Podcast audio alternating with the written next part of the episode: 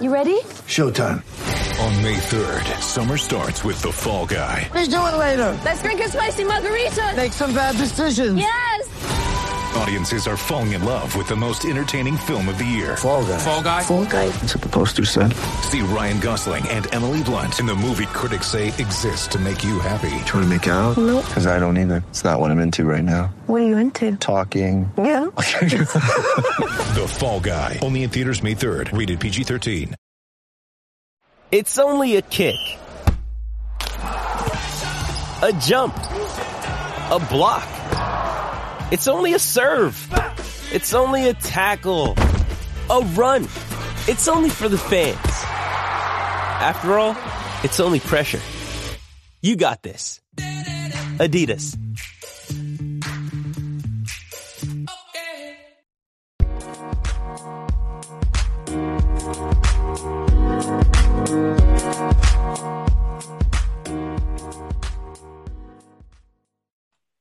And we are live with the Monday edition of the Standing Room Spartans podcast. Welcome in uh, following a 40 point loss to the Ohio State Buckeyes, one that uh, shouldn't really surprise us a whole lot, but we are here. We will talk about it. We'll talk about some kind of long term effects of it. I'm here with Scott as always, and we are joined by the doc, TJ Morton himself. How are we doing, guys? I'm doing great, Kevin. Thanks for having me back. It's been a while, but uh, coming up on the holidays here, my schedule has cleared up a little bit, and I'm happy to be joining you guys again. Well, we've been better, Kevin. We uh, are now, I think, one and two against top 15 teams. So, uh, or two and one, two and one. So we lost Above our top 15 perfection, but yeah, I mean, that's all you can ask for, right? So, uh, yeah, no, it was, it was not a great game. Uh, we're going to be trying to find some, some glimmers of hope, needles in the haystack today, but uh, yeah, it was a rough one. Yeah, and and look, I, I mean, again, you're you're looking at an Ohio State team that's realistically going to be in the college football playoff. They're going to be competing for a national title. I think them and Alabama are probably the most two the two most talented teams in the country. You can argue about resumes and you know who deserves it and all of that, but I, I think if we line these two teams up, that that's probably going to be your national championship game, in my opinion. Clemson, their their defense just hasn't been there. That blah, blah, blah, blah. Clemson's defense hasn't been there this year yet. Notre Dame, I, I think Ian Book's a ticking time bomb, but I, I guess that's a different discussion for a different time. All to say that Ohio State is just a better team than us, and that's okay. We're in year one of a big rebuild. Ohio State is a juggernaut that regardless of losing their head coach, regardless of losing three assistant coaches, uh, what 17 scholarship players were out going on the road after uh, you know missing their last game. Like it doesn't matter. The the team is just head and shoulders above us talent wise. Justin Fields did whatever he wanted pretty much throughout the whole game, even though he didn't get a single good snap the entire game. Which I don't know. Maybe you guys can help me with this. How does a team like Ohio State? Not have a center on the roster that can do a shotgun snap. Like uh, somebody please explain that to me because I was trying to figure out all afternoon. I think snapping's got to fall under like putting and kicking and just one of those one of those techniques that you get the yips, you know, just one of those weird not natural, not intuitive kind of things, physical motions that if you get in your head that you can't do it, it just gets worse and it spirals. And I think that whoever that center was, I think he was actually their one of their starting guards who moved over Yeah. um, just you know got in his own head. And then that first drive it was more than 50% of his snaps were a handful uh, no pun intended for justin fields. So yeah i don't know. I mean it, it, it looks like it wouldn't be as hard as they made it look but uh, yeah i don't know how you don't punish it though i mean that first drive seeing justin fields dropping the ball consistently fumbling it i think they had like four different broken plays that all went for positive yardage in that drive so you know, right from seeing that and seeing that the breaks were not falling early for us, it was uh, it was a sign of things to come. Yeah, that um, snapping issue was frustrating to watch both from a, a Michigan State fan standpoint and just a general football fan standpoint because you're right. How do you, you- you're Ohio State, you're the number three, four team in the country, and you don't have a guy that can get the ball to your quarterback. And then from a Michigan State fan standpoint, like if we got home on one, two, three of those plays, you know, it's a turnover, it's a fumble, and then we get the ball instead of Justin Fields going for 20, 25 yards on some of those plays. So just incredibly frustrating watch from a, a couple different perspectives there. Yeah, it man, we we said it during the game. Like you have to uh, not not even necessarily take advantage of some of those in the terms of like getting a turnover, but even just forcing uh you know tackle at the line of scrimmage or something. But he was picking those things up, running for seven eight yards, hitting the sticks, and and it was oh my god, it was so frustrating. But I don't know, man. I, I don't know where we want to start this. It was ugly. The stats it's almost uglier than than it looked on the field. Ohio State had 521 yards of offense. Uh, we also had 100 yards in penalties. So you tack that on over 600 yards that they generated. Uh, it, and it was at will. Uh, they were doing whatever they wanted, whenever they wanted, throwing, running, didn't matter. And they just got it whenever and however they wanted to. And on the defensive side of the ball for them it was dominant we, we just weren't able to establish anything on the ground through the air their defensive line was wreaking havoc all day and it was just what can we say it was a 40 point loss it looked like a 40 point loss and uh, we'll see you know where we can pick up the pieces and move on to uh, a rivalry game a trophy game the land grant trophy next week one of the best trophies in all of college football but I don't know, guys. Like it, it was rough. Where do we go from here? Yeah, you know, if if I'm Mel Tucker, obviously he was very frustrated. and We'll get into some of the things he said and some of the decisions he made throughout this game. But you know, if, if I'm him, I'm just looking at individual matchups and who, you know, where were there guys that were beating one-on-one situations um, throughout the field. Uh, one one guy that stuck out to me, I guess, if we want to just jump into individuals, was Michael Fletcher. Um, he kind of broke out a little bit last week. He looked really good. Um, and he's kind of been he's, he's a pretty imposing physical force out there when you see him. He's at 6'6", 250 as a redshirt freshman. He so looks the part. He does. He certainly does. And, and, yesterday he had another two sacks. He was pretty regularly getting around his guy. He seems to have a pretty well-rounded quiver of uh, pass rush moves already.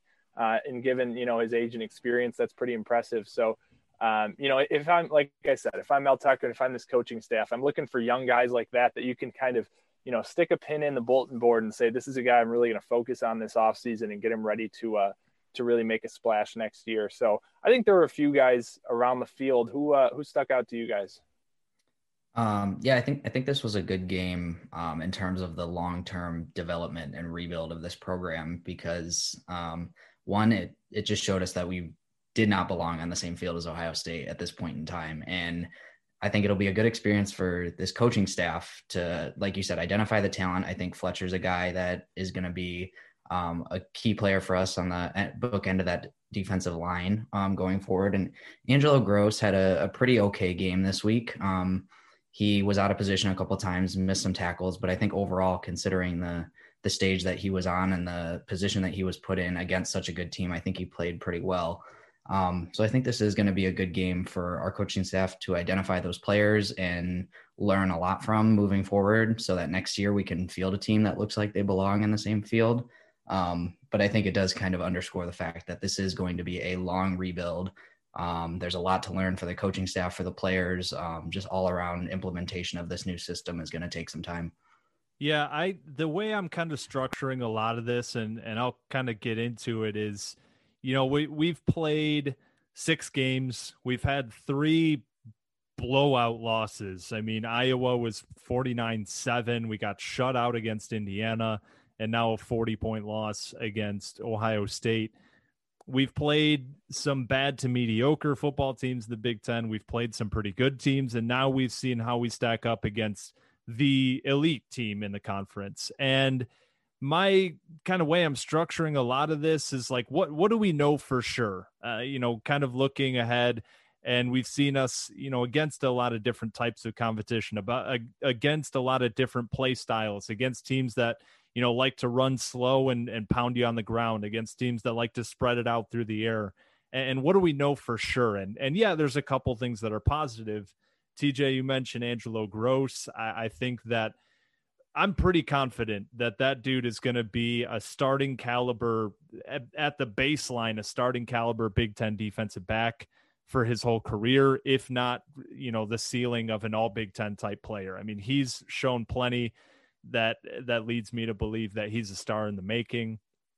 Uh, Michael Fletcher, I, I wouldn't put into that category yet of of things that I'm sure of, but looks pretty promising.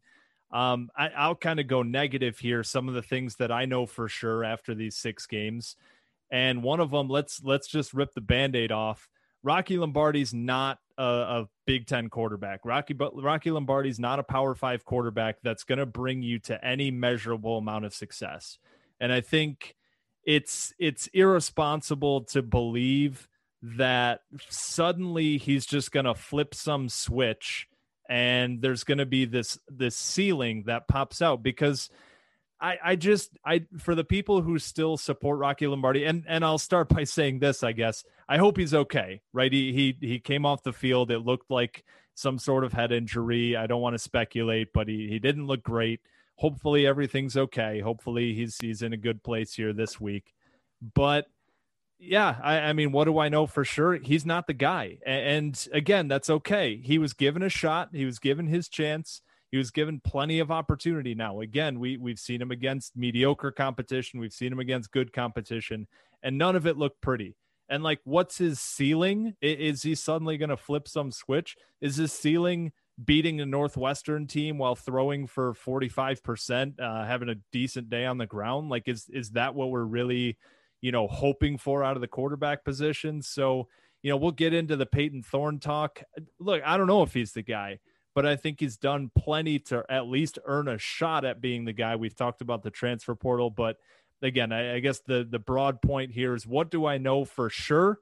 Rocky Lombardi is not the future of this team at the quarterback position, and he shouldn't be the future of of really any team at the quarterback position at this level. Yeah, I think um, on the other side of that coin, like you said, we'll get into that Payton Thorne talk. I'll take us there right now. Um, I I'm pretty sure that Payton Thorne is the best quarterback on this roster right now, assuming that he's better than Theo Day, which I think we can assume because otherwise Day would have seen the field by now. Um, but this offense just looks different with him in the game versus Lombardi. He is able to extend plays with his legs and give our receivers a chance to actually get the ball, whether that's um, or he's able to to take it for a few yards, get a first down. It was unfortunate that he fumbled on that fourth and two, um, but at the same time, it showed that like he's able to to put his nose down and and get a couple yards when you need him to. And Rocky has showed that as well. But um, Thorne just came in and he was sharp. He was hitting guys, putting the ball where it needed to be, even on these short bubble screens and intermediate routes that Rocky just can't seem to hit. And um, so is he the future at quarterback? I don't know. I don't think anyone can say right now. I still think Mel should go after a transfer quarterback in the offseason. But as of right now, I can pretty confidently say that Payton Thorne is the best quarterback on the roster and should be starting the rest of the year. Yeah, this is uh, a it's a conversation that I think has has morphed quite a bit from the beginning of the season to now. I will say, obviously, we saw Payton Thorne a little bit in a couple instances earlier this season, and he did not look nearly as well as as ready, I'll say, as uh, as he did yesterday. Um, when he came into the game, I mean, the words that come into my mind are just confidence, composure, understanding. You know, being on the same page with his wide receivers. There were there were from day one, from game one, that you know those couple of uh, misunderstandings between Rocky and Jay uh, and Nailor, who the first one was an incompletion. The second one was a pick six against Rutgers. Um, you know, there was in that instance prep time, you know, miscommunications happen. But we've kind of seen that issue with Rocky rear its ugly head in multiple games this year. Again, yesterday there was one with Mosley where Mosley went inside, Rocky went out. And it happens because it happens with so many different receivers and the fact that when Payton Thorne came in, the same things were not happening, it leads me to believe it is Rocky, kind of just with an inability to read those complex routes where the receiver and the quarterback need to make the same read at the same time. Rocky's making the wrong reads. And he just seems he takes longer to get rid of the ball. He just doesn't seem to make the right reads on those kinds of plays. And really, the only places we've seen him with success this year are passes behind the line of scrimmage to like a swinging back in the backfield or, or a screen or over the top of the defense. And in neither of those instances do you have to read the defense more than just is the guy open. right? On the deep balls, you're just throwing it over the top. You're letting the receiver come in under it. And on the screens, obviously, you're just poking it over there. So that's really concerning for me. I know Payton Thorne doesn't have just the physical arm talent that Rocky does. And you saw that a little bit yesterday on a couple of deeper throws he tried to make. But if he can hit those drive extending plays, those five to 10 yard routes, just get the ball to the receivers and let them, you know, do their work, let them earn the first downs um, you know, it, it's going to bode a lot better for this offense as far as extending drives, getting third down conversions, things like that. And again, you add a little bit more athleticism on the ground. Um, like Kevin said, I don't know if we've seen enough to say it's his job, but I do think he has earned the right to start and show us what he has if he's QB1. Yeah, I mean, again, like, is he the guy? I don't know, but he certainly at, at least has played to a level that – would tell me he he should be starting. Like you saw him come into the game and it just looked so much cleaner. It, it, was such a more enjoyable viewing experience. Like he came in, he read the defense, he knew which guy he was he was going to be looking at. Drop back quick out of his hands on the numbers. Like it just everything looked on time, on schedule. It, it was just again like more enjoyable, more comfortable to watch. Like it, for his even in the successful times with Rocky, it never looked easy. It never looked comfortable. It, it was always something, you know, eh, I don't know. Eh, it just never looked as easy as Thorne made it look. And again, like, did he play out of his mind? Like, no, he had a couple nice plays in there, but it was just an I, he's a coach's kid, and I know that that's a narrative that gets overblown, but he's a kid who looks like he went in there prepared read, read the defense, knew which guy was going to be open, knew where he was going to be, found him at that spot, got the ball out of his hands. And it just, again, it looked night and day. I would love to see him get a full shot. Hey, here's all the practice reps. Here's your here's your time to prove it and give him a real chance to be the starting quarterback this week. Because if we just keep marching him out there in the second quarter in the third quarter it, you're only going to see so much and you're not going to be able to really see the full potential of it. Because when you don't get all of those first team practice reps, when you're not preparing as the starter, and when you're being thrown into a game when you're already down two or three touchdowns, you're not going to get any really meaningful tape on it. So it looked a lot better. I hope he gets to start go moving forward. You know, we have hopefully two games left. I, I really hope that he gets a chance in those two games to to show what he can do because it, it just looks a lot cleaner. It looks a lot more enjoyable from the fans' experience. Um, you're you're looking at this offense and it's just it's bad. And you're you can blame the quarterbacks, you can blame the offensive line, you can blame the wide receivers even at times. Uh, going into this week, we were the third worst. We had the third worst offensive success rate in college football, and, and basically, it's an analytics stat, but uh, more or less it's are you gaining five five yards or more on first down? Are you getting 70% of your uh, distance to go on second down? And are you converting third down? So basically, all that to say, are you being effective on first down? Are you putting yourself into a good position on second down? And then are you converting on third down? Third worst in college football. Again, there's a lot of blame that goes around there but quarterback is obviously the most important position on the field. It's the most important position in sports. And if you don't have that guy, well, you're only going to go so far. Yeah, and I mean that's like you said. There's a lot of blame to go around. I actually, before I give my take on this, I want to throw it over to TJ to talk about the offensive play calling. I know TJ has an opinion on it, um, oh and I want to let him go first. So, TJ, what do you think of Jay Johnson so far? Uh, early in his tenure at Michigan State, I am not a fan by any stretch of the imagination. I think, uh, I think maybe it was you yesterday while we were watching the game, Scott. You said you you're feeling the ghost of Dave Warner around East Lansing right now, and that is how it feels to me. Um, there's just no aggressive play calling whatsoever, and even early in this game, we were timid play calls on first and second down, kind of going back to what Kevin was just saying. We're putting ourselves behind the sticks and we just don't have the talent to to overcome that this year. Uh, I think it was our second drive of the game is when I got particularly upset about. We it was the one where we had that pass interference call and got that one first down of like the first six drives or whatever it was, and I thought that was an opportunity to call play action and go deep on first down, kind of catch them on their heels, give give them something to think about, and maybe you get another penalty or you get a big gain on a on a a pass or something like that. And instead, we just call a two yard like off tackle run to Connor Heyward, who I think is our worst running back, but that's another issue. Um, and I just think, and then we came back on second down and ran the play action deep, and it was obviously incomplete. And then we're on third and eight, and we're just behind the sticks again. And it seems like the same story that we've been seeing for the last five, six years, even before this year with the new coaching staff. And it, I'm just worried that we're just going to end up seeing a lot of the same things that we saw over the last several years, and that our offense is going to be stale year in and year out again. Yeah. So, so what I'll say, I mean, to an extent, I agree with you. There have been instances where I wanted to see us be more aggressive, especially considering, you know, week one, Mel Tucker comes out and goes for it on fourth down. I don't remember the exact number, but it was like four or five times. You could clearly see he wanted to be aggressive. It did not work out by any stretch in that game. Um, yesterday, we had actually a little bit of success converting on fourth down on sh- fourth and short. Uh, but yesterday's game was not, I think, the time to show off our aggressive ability for two reasons. One, Ohio State's defense is kind of built to take the top away from you, to shut down the deeper threats and really collapse the entire field down into the scrum, if you will. Their secondary plays well, to, like I said, to take over the top, take away the, the deep threat. The linebackers do a good job of containing the running game and, and forcing kind of, the, like I said, a smaller field. So it's tough to be aggressive there. But really, what it comes down to for me is does um, I almost said does Dave Warner does Jay Johnson have a quarterback in an offense that he feels is good enough, just purely talent wise and, and their ability to run his scheme to be aggressive.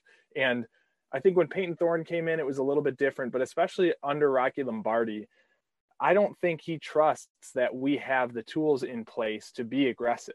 And the problem is that means, okay, we're just going to keep the ball on the ground and run and see what we can get because he doesn't trust us to push the ball down the field through the air. And our running game sucks too. So it kind of leaves us in this dead space of, you know, we, we can't push the ball down the field through the air.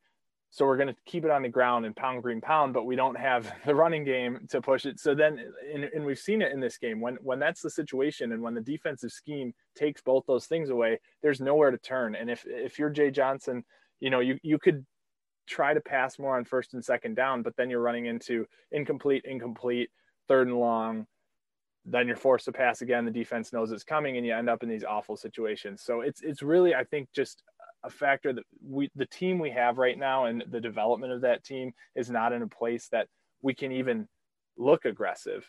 Um, except when there's very specific instances where the defensive scheme allows it, like that Michigan game where Don Brown just shoved his head up his, you know what. Um, so yeah, I mean, we'll see next year. Hopefully, we'll have more weapons, especially at quarterback, and more trust in those weapons to really be aggressive. I agree; it's been frustrating at times. I just don't really think this offense has an identity it can lean on and has an ability to show aggressiveness. Just because it, it typically backfires in our face, and it's a tough place to be. Yeah, yeah I think I, that's fair. Uh, sorry, Kevin. Um, I think that's fair. And I was a little encouraged later in the game when Thorne came in and the play calling seemed to change a little bit. We were running bubble screens and these shorter intermediate routes that Thorne can hit that Rocky necessarily can't. Um, so I was a little encouraged that things changed a little bit and we were able to to play to the strengths of the quarterback that were in the game. But I, I think you're right. I think the personnel just isn't really there to be aggressive. I just we aren't really going to win unless we are aggressive. So I'd rather they just go for it and maybe you catch lightning in a bottle and you you keep it close against Ohio State. But um, again, it, it just felt like what I've seen for several years, and I'm I'm hoping it doesn't turn out that way for the next couple. Yeah, I I think it's hard to judge uh, Jay Johnson or judge really the job of a lot of this stuff and in the first year. I mean, regardless of, you know, making any excuses for COVID or anything, the first year of an offensive coordinator, it's always difficult to put in your offense with guys that you're not recruiting. So it, it is hard to say like, you know, does he have the guys he wants to run the the the type of offense that he wants to run? All of that stuff. Eh, so I don't know, it's it's hard to judge. I've seen some stuff that I liked he actually throws the ball quite a bit on first down, um, something that I, I do appreciate uh, relative to what we saw from from a guy like Dave Warner. Um, so there's at least some signs of life in that sense. But I don't know that it's hard to make a judgment call for me right now. My one hope, and and I know Scott and I have talked about this on the podcast before, but my hope is that that Mel Tucker he, he likes Jay Johnson. That was his guy, right? And and he was pretty quick to bring him on board to this staff. Uh, the hope is that he's not eh, loyal to a fault in the way that Mark Dantonio was, and that if something's not going right, that he's willing to cut ties quickly, and that he's he's not going to sit around and wait for four or five years before you know the damage is already done and and, and it's too late to kind of put that put that shit back in the bottle basically so to speak. So it's i don't know I, I it's hard to say right now where where everything's at and and what it looks like but again i just hope that if this path continues for another couple years you know i can give you the one year kind of excuses but if if that path continues where this offense keeps you know, just is unable to put ourselves in good positions, keeps putting the defense in bad positions. The defense right now is 11th worst in college football, or has the 11th worst average starting field position in college football, which again, it's obviously an indictment on the offense and the special teams, which is a whole nother conversation. Um, that the defense just continues being in put in bad spots game after game, drive after drive. They're they're put in a spot where they have to defend a short field they're back on the field after a long drive where we throw a pick on the first play. The, the the punting team goes out there and, and nets like a 10 yard punt because we gave up a big return. Uh, it's just constantly that this team and and this is another thing that I since we're talking about the coaches um man again you can go with the covid excuses you can go with everything but there's a lot of first year coaches out there and of course, Mel Tucker was hired later on in the process. I know. But look, man, this is a team right now. We're 94th in the country in penalties per game. We're averaging 6.83 penalties per game. You're we're bottom five in the country in turnover margin. Like when you're looking at how to grade a coaching staff, that's two of the things that always jump out right away. Like are you getting penalized a lot? Are you turning the ball over? And we are doing terrible at both of those things. So I don't know. Is that like a long term indictment on this staff? Again, probably not. But right now, it's it's pretty clear to see okay yeah we don't have a quarterback and all of that but you can't be getting these penalties game after game after game we had 100 yards in penalties today we can't be turning the ball over game after game after game without really forcing any in return. Like Shakur Brown is our entire defense's worth of turnovers. So I don't know, man. I don't want to indict this coaching staff too early, but there's a lot of pretty damning stats out there. And getting blown out by Ohio State, that's excusable. I, I get that. But getting blown out for the third time this year that's rough. One of the things I said going into the season is like the wins and losses. Yeah, like we would like to see our team win some games, of course, but the biggest thing I want is to be competitive in every game. And that's three games so far out of six. 50% of our games that we were just did not belong on the same field, and it was over by the end of the first quarter.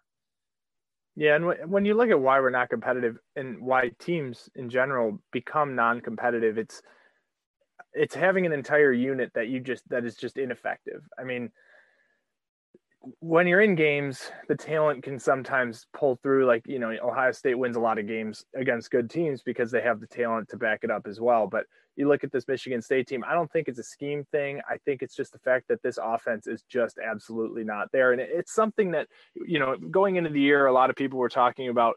We only had a month to prepare Mel Tucker got hired late. Obviously, COVID kind of threw a wrench in everything and, and, and caused a situation where we just did not have enough time to get ready. And on defense, you know, the scheme, you, you kind of learn the basics of a scheme and you can go out there on the field and trust your instincts and trust the defensive scheme to just make your reads. But offense is a little bit more complex in the fact that you have to develop an entire playbook.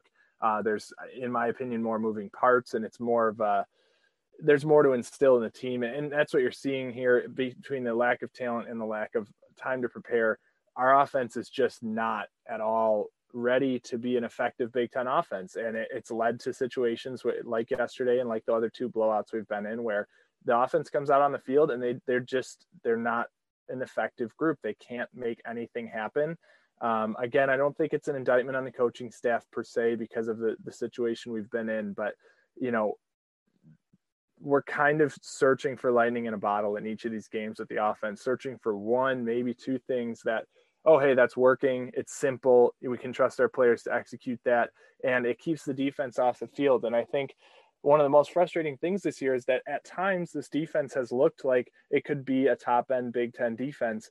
Um, they have the talent in place, they have the playmakers, they have enough experience at key positions to be effective, but they've been on the field just way too much. And it's similar to what happened in 2016, where we had a good defense. The 2016 defense was a top 30 in the country unit, but the offense could hardly get a first down, let alone get on the scoreboard. So the defense was playing 35, 40 plus minutes a game. And in those situations, you're just on the field too much to expect to keep the other team off the scoreboard. And I think that's exactly what's happened in these blowout losses. Our offense just comes on, and you know, before you can say punt, you know, we're we're off the field again, and and the defense looks like it could have been. I'm not going to say elite. I'm not going to say like a special group, but it looks like it could have been a really really good solid big 10 group and the stats would have been there to back it up but now these scores i mean we're like 93rd in the country in scoring defense. And I, I think that's honestly, even though it's a defensive stat, I think most of that blame falls on the offense. So it's a frustrating year. Um, I'm really excited to see what these coaches can do with a full off season. I think we were talking a little bit before we started recording that, you know, if you're Mel Tucker and you're this staff, you're treating this off season as, as year one, right? You, you finally get to get on a regular off season schedule. You're implementing normal. Hopefully we get a spring game depending on how this whole COVID thing shakes out. And and you can go through the normal process, the normal development process, and you take kind of the game to game pressure off the team. And you can say, okay, guys, we got, you know, nine, eight, however many months to just put in the work, trust ourselves, trust our process, and we'll see where we're at when we get there. But I think we do have a good coaching staff in place to do it, and I'm excited to see what they can do with this this young squad. Yeah, I think um, going into next year is going to be huge in terms of who we bring in recruiting, um, who I don't want to say is, is, forced out, but might transfer. Um, just what this team is going to look like going into to next season. It's going to be huge. Um, but going back to something Kevin touched on, um, the special teams and our average starting field position, I'm starting to get a, a little concerned about our special teams unit. Um, Coughlin so has been bad. Yeah, it's been some games it's been neutral, hasn't helped or hurt us, but some games it's been a, a huge detriment and really put us behind the eight ball in some ways. And Jayden Reed was supposed to come in and be this dynamic player on offense and this great return guy. And I don't sometimes I don't know what he's doing back there. He's I know Scott has touched on this a couple times when we're talking about the games that he's catching kickoffs in the back corner that if you let it bounce, it's either going out of bounds or going for a touchback. And yesterday he caught one, he just called for a fair catch at like the three yard line in the corner. So you're getting the ball at the 25 yard line anyway. Let it bounce, make sure it goes out of bounds or into the end zone and they can't recover it. And it's like he's letting balls bounce on punt returns for an extra 15, 12, 15 yards, not getting any returns whatsoever. And I'm just, Bryce Baringer had a little better game this week. He didn't have any 13 yard punts, but he's still not really an asset considering we had a guy like Jake Hartbarger in the past. And, um, he would pin guy, pin the ball down inside the 20 yard line consistently, inside the 10 yard line consistently. And now we have a guy it's like, yeah, he's got a leg, he can boot it when he hits it right, but even when he does, it's going into the end zone. Like there's no there's no real advantage to our special teams right now, and it's starting to get a little concerning. Yeah, that's something I've actually been thinking about quite a bit because I've I've been a diehard Michigan State fan my whole life. Both of my parents went to Michigan State. My older brother went to Michigan State. I obviously graduated from Michigan State. Uh, and I'm 26 years old right now, and I've had season tickets for pretty much my whole life. And my entire life, I watched good special teams at Michigan State, even in the bad years. So you go back, TJ, you mentioned Jake Hartbarger, but you go back, I mean, Mike Sadler, you even go back to Brandon Fields, a guy who punted in the NFL for a long time. Uh, and thank God for Matt Coghlin, right? Like, if it weren't for him kind of saving this special teams unit by himself with with solid play at the kicking spot, like, man, it's rough out there. But I I just don't know, and it's it's funny because this this will kind of segue us into another thing that you know my my topic of what do we know to be true well at the beginning of the year i don't remember if we talked about it on the podcast or not but there was the week one game against rutgers and julian barnett had like three or four plays on special teams where we're like well, he's not getting on the field on defense, but like, let's give him some time. You know, he's just, he's still young at the corner position. Our corners played pretty decent. So, you know, he'll get out there. But man, he looked good on special teams. He made a couple plays. Well, those plays have have kind of disappeared and then you saw him fumble that kickoff at the end of the like the one time he got a chance to make a play like i guess the general point here is that what do i know for sure we got a few more kids that are going to be entering the transfer portal. And if I had to bet a month's salary, I would say Julian Barnett's probably going to be one of them. I I'm actually impressed, I guess is is one way to put it, but I I'm surprised for sure that he hasn't entered the transfer portal already and that he's stuck it out to this point of the year. I, I mean, I guess that's a credit to mental toughness or however you want to put that. But the fact that in a year where you're pretty much given any excuses to to try to get out of the program. You got a new head coach coming in. You're not getting playing time. You have COVID as a built-in excuse for opting out, and he's he's stuck it out to this point. So I give him a lot of credit.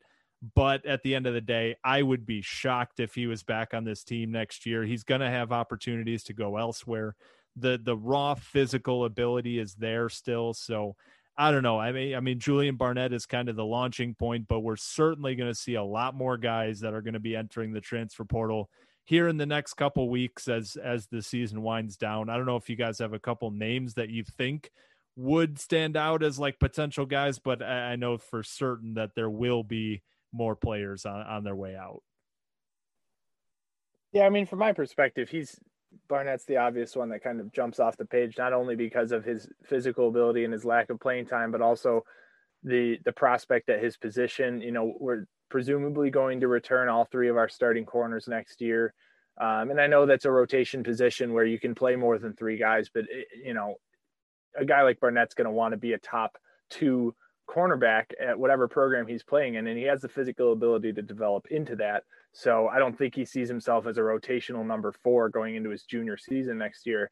Um, so, well, eligibility wise, it's a different story because this year is so strange. But you know, he's he's at a point in his career where going into his third season of meaningful snaps next year, you'd expect him to be to have a niche carved out on his you know on his defense, and and he hasn't seen that. So is he going to look elsewhere? We don't know where his head's at. You know, obviously, we're not having the conversations the coaching staff is having or even that he's having with you know his inner circle. So who knows where he's at? Who knows what the coaches have told him? But it's just he's not in a position where a coach can sit there and say keep your head down. You know there's opportunity coming. There's going to be openings at your position. I mean he's not the kind of guy who's going to want to wait till his senior year to to see the field consistently. So he sticks out other than that i mean there's not there's not a whole lot i think right now where you can pin a position group and say this guy is gonna gonna look for greener pastures only because there's so many position groups that are still in flux going into next year. I mean, you look at the entire offensive side of the ball, save maybe wide receiver. Um, you're going to have basically an open competition going into next season. Quarterback, running back, offensive line, even tight ends.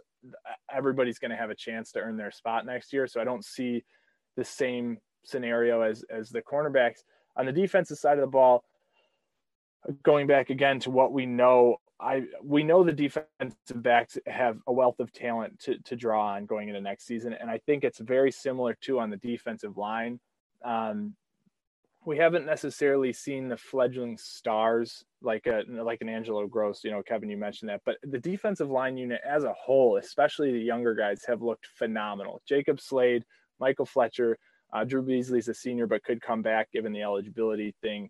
Um, Dashaun Mallory, Jalen Hunt. I mean, there's just, especially a defensive tackle, but throughout that unit, there are guys that are going to be vying for snaps. And thank God it's a rotation position too, because we're going to want to be playing all those guys. There's, there's tons of talent there. Uh, what we don't know, staying on that theme, is what the heck are we going to do at linebacker next year? Huh. Presuming, you know, Antjuan Simmons, I guess there's a fleeting backdoor chance he could return again, given the COVID eligibility. But, you know, given where his draft stock's going to be, second, third round, hopefully, you know, he's, I, I don't understand why he would come back. And what do we have behind him? Noah Harvey has looked consistently behind the play with regularity, and I don't think he has near the athleticism required to play behind the play and make up for it. And you've seen it. I mean, yesterday there was a play where Justin Fields was rolling out. Noah Harvey was on contain on the outside on the right side of the offense. And Harvey was like, as Justin Fields started to kind of jog out of the pocket, Harvey was looking the other direction, pointing across the field, and Justin Fields just jogged by him for a first down. It was just the most frustrating play. Chase Kline has looked has shown in spurts, but again, he hasn't made a ton of plays. Like the, the linebacker position, it's such an integral position at Michigan State as a program. I'm I'm really, really concerned about what we're going to do there next year. Again, in the context of what do I know for sure, I I know that Noah Harvey is not a good football player. Like, I I don't want to, you know, again, like we go back to this where it's like, hey, man, these are kids; they're doing the best they can. Uh, they're not professional athletes, and and I know, but man, I, I just keep waiting for this potential that everybody talks about. I talked about it in the off season when everybody was really high on Noah Harvey, thinking, you know, this is this is going to be a player next.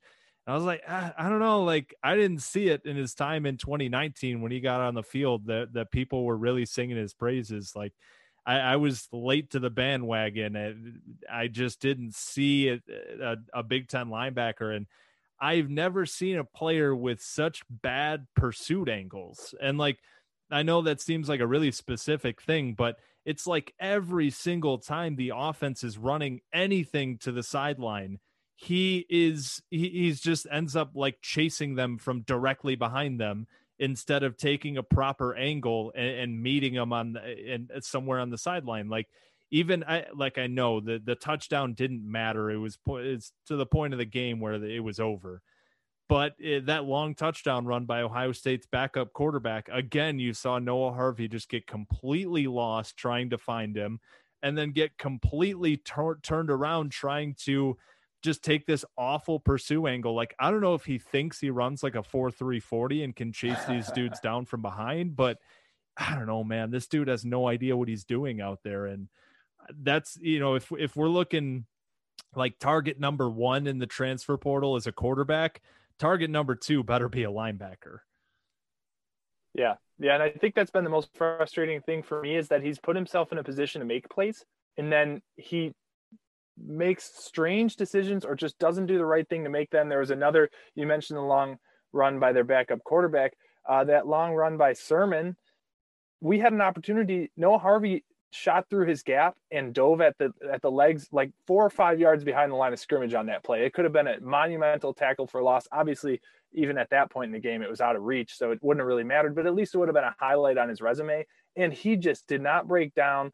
It was an easy sidestep in the backfield, and Noah Harvey just blew by him like a missile and ended up like eight yards behind the play. And at that point, the rest of the blocking, you know, Ohio State did what Ohio State does, and the dude took it to the house. But it's just so frustrating because, like I said, he puts himself in a position to be there, or his coaches put him in that position, the scheme, whatever it is. He has the opportunity to make big plays and pretty consistently fails to do that. And again, like you said, I don't want to be too hard on on these kids because they are kids, they're not professionals and they're doing the best they can, but it's been a really frustrating position to watch, especially because of how vital it is that strong linebacker in the middle of the field. So we'll see what they can do in the transfer portal. Um, like you said, hopefully, and, and we got a couple other guys that have have started to you know, we've started to hear rumblings out of the camp like Cole DeMarzo and we, we mentioned Devin Hightower and other guys that who who could step up and we'll see what we have. But you know, given that they haven't been on the field at all this year, you'd be surprised to see them really, you know, blow up next year and become a star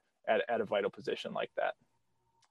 Yeah, I think um, kind of touching on what you just said about having some guys in the program, some guys that I've kind of had my eye on since they came in, but haven't really got much of an opportunity. I think um, Jess Lord Boateng is a guy who was a pretty highly recruited, um, higher three star guy who supposedly um, when I was reading about him a while ago, is just got athleticism out the roof. So I think that that'd be a guy to keep an eye on. I think going into this year, the guy, the older guys with more experience have just um, far and away got the opportunities to play this season because they they're just more experienced. They're helping Mel implement his system, and the younger guys just what how athletic they might be, what kind of playmakers they might be, they're just not getting the opportunities.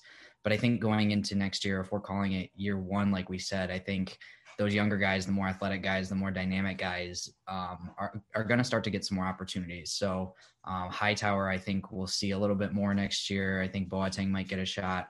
Um, and I know you guys have mentioned this before, possibly even moving Darius Snow up to the linebacker position could be something that gets some consideration um, because Henderson is in all likelihood going to be coming back. So that strong safety position is locked down for next year. And Darius Snow seems like a guy that just has too much talent to keep off the field for too long. So I think those are some guys within the program that that might get some looks going into next season. Yeah, Boateng, yeah. I'm I'm actually pretty surprised that we haven't seen a whole lot of him. I thought he was really in a battle for that spot with Chase Kline, with Noah Harvey. So I, I'm surprised he hasn't been able to get on the field. Like we said, though, that position's a mess. Kline has has flashed a little bit, and then you get positions like like yesterday where he's driving dudes into the turf like 15 yards out of bounds and I don't know, man. There, there's there's mental lapses, there's physical, you know, just inability, but it's a position group that we're going to need to figure out because you know you have like this four two five defense, which eh, Eh, there's a lot of questions of can this work in the Big Ten. A lot of people are running the football. I think it can work, but that linebacker spot it, it becomes even more vital where even though you only have two guys on the field, the, the logic would tell you, well, you know, you're only putting two of them out there because they don't really matter as much. Like, no, you're only putting two of them out there. So they better be two damn good players who can really control the middle of that field. So we're going to need to figure that out fast because, you know, Scott, you mentioned Antjuan Simmons. Like, I think there's a 0.0001% chance that he's back. Like, he seems to have a really good relationship with Mel Tucker, and I get that. But man, when you're at, especially at that physical of a position, when you got a chance at a payday, you go take it. I mean, it's similar to running back. Like you, you have to maximize your earning potential in the NFL, you know, as as quickly as you can. And I think he's built up plenty of tape, plenty of of uh, experience and opportunities. So I, I just don't know what he would gain from coming back from another year. So you're going to have two spots that, in my opinion, would be wide open for playing time uh, between all the guys on the roster, anybody you're bringing in in the transfer portal.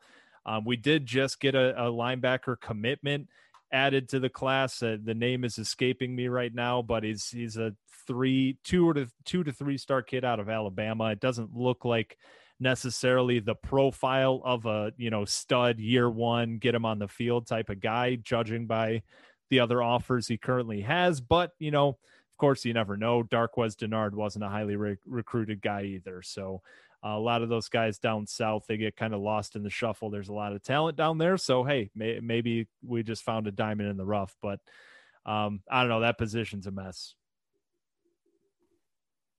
Yeah and we'll see. I mean i'm excited because, like I said, the defense has a great foundation. The DBs should be good, if not great, next year. The defensive line has a, a wealth of talent. Um, and, and it knows, I mean, there's no one in the world has had a season where you, you know exactly what you have at every position before the season starts. So we're going to have some gaps to fill. We're going to have a lot less gaps to fill than we did um, coming into this year, especially on the defensive side of the ball. There's just more question marks, you know, than, than gaps to fill. And I think we have a lot of the guys on the roster we need. We just need to figure out how to put it together. I think a full off season, as I said earlier, is going to be really, really important to us. But before we uh, before we get to that, obviously we do have one or two more games going into Penn State. I think, especially the last two weeks, we've seen the coaching staff start to mix in a lot more names. Um, just given how this season has kind of panned out, and I think we'll continue to see that against Penn State. Uh, it's a nice kind of one of those mid-level matchups where we're going to be an underdog. I think the initial lines are coming in around two touchdowns, maybe a little bit more, but it's given what we've seen from Penn State this year, it's certainly a game that we should be competitive in. It should not be one of the similar to one of those three blowouts we've had this year. They're not as good as Iowa, Indiana, or Ohio State this year. So we should be able to see kind of what we've got again. And hopefully, I, really want to see Payton Thorne get a start, like we mentioned. Uh, it'll probably be another frustrating game because that's kind of been a theme this year. But but uh, but yeah, no, it's it's it's a game I'm looking forward to. Like I said last week, I'm always happy to, especially this year, be, just be able to watch the Spartans on a football field, and uh, and and we get a little bit more to watch this year. So hopefully we'll see some more flashes coming into the off season, and and we'll have some things to be really excited about. Yeah, I mean that's all. That's all you can really hope for is to show some flashes in the last couple games and identify some guys that you want to give more reps to in the off season and early in next season, and hope that they come along and can lock down some of these key positions, and then see what we got with the rest of the team. And pray Kevin, that Jim Harbaugh do, uh... gets a contract extension. oh yeah, every night. Uh, before we get off, we did throw out a little mailbag offer uh, last Ooh. night. I just want to make sure I cover that. Good call, Scott, because I totally forgot about this. I'll take this one. We got a couple questions. We'll start here from Spartan 18770. Um, loyal, at least Twitter user, hopefully a listener as well. Um, thank you for the questions. So we'll start with just a cheeky one here. Did Dave Warner change his name to Jay Johnson earlier this year? I don't necessarily think we need to cover that one. We kind of started the show with it, but uh, you know, shout out. We're on the same wavelength there. Uh, second question here, a little bit more to break down. After watching both quarterbacks play today, how could this offensive staff actually think Rocky was the better fit? I know we talked about quarterbacks a little bit, but not necessarily in this lens. So, guys, why didn't the offensive staff see this earlier?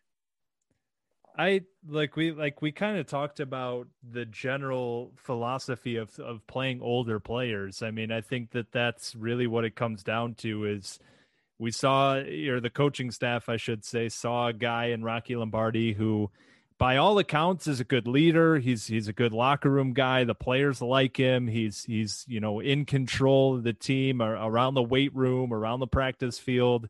They saw a guy who's competitive, who's a good leader, and you know, by those standards, was the guy who put us in the best position to win. Um, I guess now that I'm, you know, kind of thinking about this in in terms of like what we see on the field, um, I don't know. Like, is is there something about Thorne's play that would lend itself better to a game than it would on the practice field? like I, th- that's just something that just entered my mind really of like he he strikes me as a guy who you know he reads the defense well he finds his spots well and and he gets the ball out quick and, and those are all things that that you know really lend itself to the game whereas on the practice field he's not able to really showcase his ability to you know when the play breaks down to get out of the pocket to scramble to make somebody miss in the open field. Um I, I, I don't know. That's just something that now that we have this question in this context like is is that something that could potentially be a thing? Yeah i, I could I, I, could definitely see that. Sorry to interrupt you scott. Um i could definitely see that being the case on the practice field uh, the thing that i notice about rocky most is that he just totally folds under any sort of pressure whatsoever and i think this is all just a thing that's above the shoulders and that in practice he just know maybe he just knows he's not going to get hit. Like there might be pressure, but he knows that when those guys get to him, they're going to stop. They're not going to drive him into the ground. So he doesn't really have to worry all that much about getting hit or getting the ball out and he can just kind of relax and get the ball where it needs to go. And thorne's elusiveness obviously shows during the game and maybe he like he obviously he's not going to get hit in practice either, but I think when it comes down to the game time he just has that skill set that allows him to extend plays and get the ball where it needs to go in the face of pressure whereas rocky kind of needs there to be no pressure to get the job done. And i think that's the the biggest difference that i noticed between the two. Yeah listening to the broadcast yesterday actually dan orlovsky made a good point. Actually i thought orlovsky was kind of frustrating to listen to yesterday but he did make one good point in that um, back to the pressure some guys when they're under pressure they see the rush, you know, and their eyes are no longer downfield. Some guys, the better quarterbacks, they'll keep their eyes downfield and they go, they feel the rush, but they don't focus on it. You know, they let their legs handle that and they keep their eyes and their arm downfield. And Thorne showed that. Obviously, he broke the pocket and used his legs as well a couple times. But Thorne had a couple, specifically one third down conversion throw where he had a guy coming from his right, guy coming from his left, um, and they were on top of him. And he slung it Matt Stafford style side click throw. Um, again, he may not have the arm talent from a more of a strength perspective um, and a power perspective that Rocky does, but he does seem to do the little things when he's under pressure, keep his eyes downfield and just make plays. And again, like you guys were both saying, when you're in practice, coaches are really looking for you to do the right thing, do the specific thing you're in a position to practice. Um, and that's a lot easier mentally than in games. Coaches, they just want you to make a play. I mean, obviously, they want you to make the right decisions, but they want to see guys making plays. And that's exactly when Thorne's under pressure. He he's starting to show a knack, and we'll see if it's consistent. But he's starting starting to show a knack to make plays under pressure. Rocky has a tendency to make plays when he's not under pressure sometimes, and and really struggle when he's under pressure. He seems to struggle to know when he needs to use his legs. Uh, last week, maybe a, a little bit of an outlier there, but he seems to. I mean, throughout this game against Ohio State, one thing that I didn't mention earlier, the read option seemed to be wide open for Rocky the entire first half oh, he out the right side no of the offense. Of and he just consistently was throwing his running back into a crashing defense in the in the scrum. And Thorne comes in and he had a couple long runs, but specifically his touchdown run, he, he made the great throw to Reed to get us in a good position down to the 20 yard line.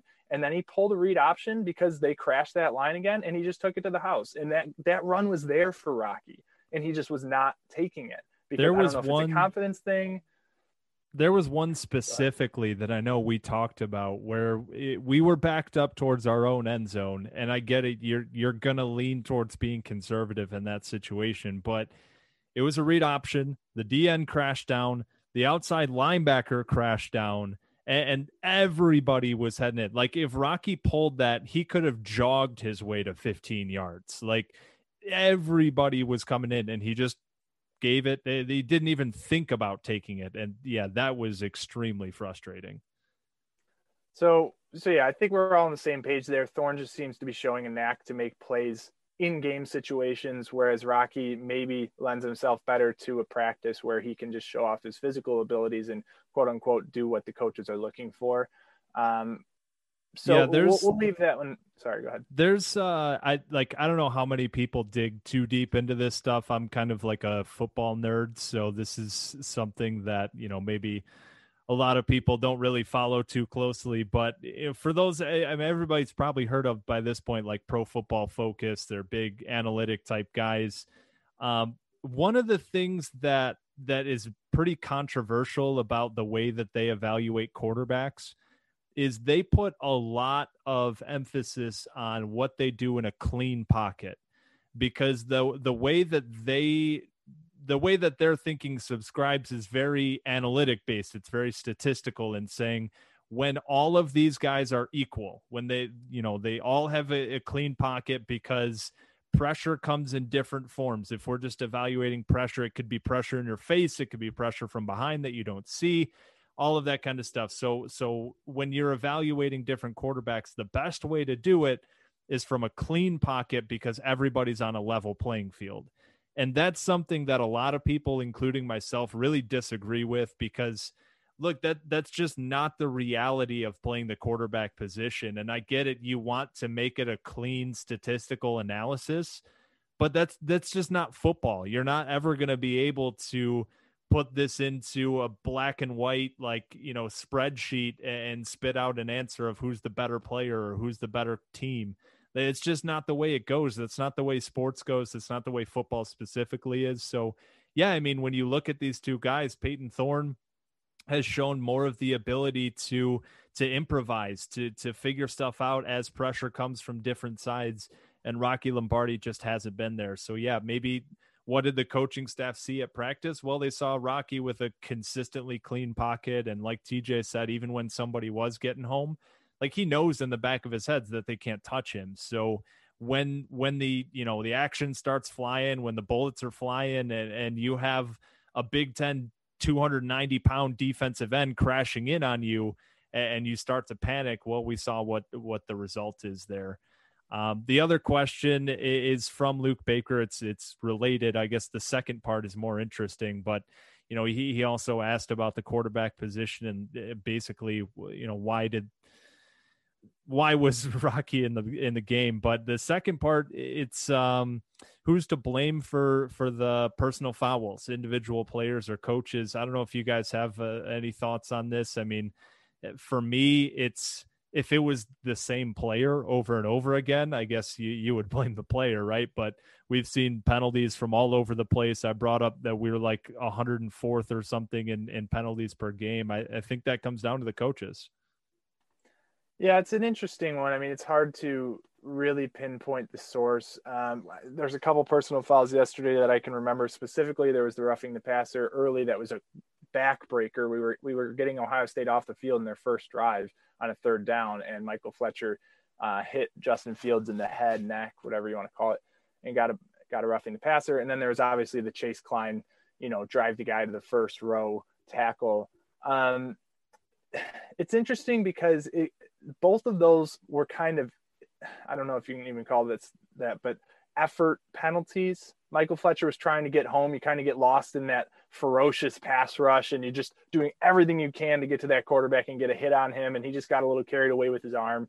Um, and, and on Chase Kline one, I mean, he was trying to finish the tackle. Yes, he should have laid off. Certainly should have made a better decision. But it's not like they're getting in fights. It's not like they're getting taunting penalties. You know, they're effort penalties that need to be cleaned up. So it's it's kind of to me, it's just more of an inexperienced thing. Those guys are both young and inexperienced. Um, you have on one side you have coaches preaching finishing the play playing hard playing physical on the other side you have them saying be disciplined make the right decisions those are in those instances they kind of contradict each other so i think it's more of just a just a youth and inexperience i'm glad to see the effort. It just needs to be cleaned up. It doesn't bother me as much as as other penalties might. You had like the shakur brown one early in the season when he stood over the guy. Those are really the useless penalties that you need to avoid. These ones they didn't haunt me as much. I mean, obviously in the flow of the game, they were really damaging, but from just a perspective of, you know, is this like a, some kind of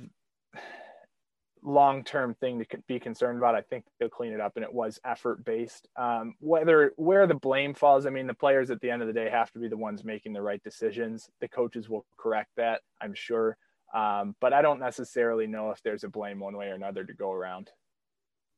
Yeah, I, th- I, think for me, for the the personal fouls specifically, um, I don't really view those ones as too much on coaching. I think the overall um, picture of the penalties, ten for hundred, however many yards or whatever, I think that is certainly a bit of an indictment on the coaching staff in terms of the discipline and getting everybody ready to play.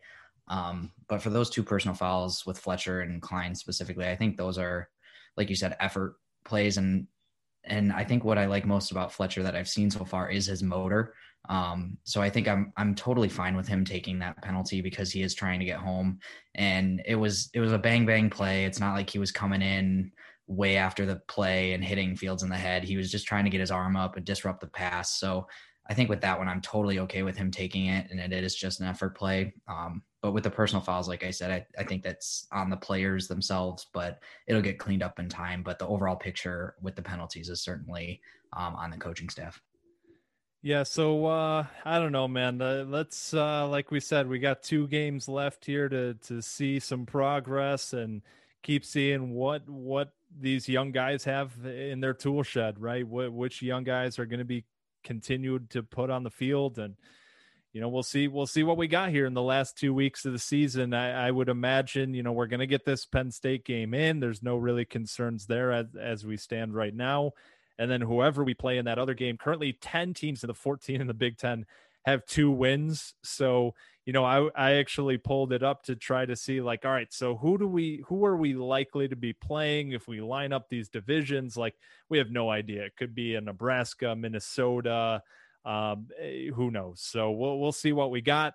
Uh, guys, thank you for joining us. TJ, you're you're welcome back, of course, anytime. For anybody who missed, we did the, the last time TJ was on, it was way back.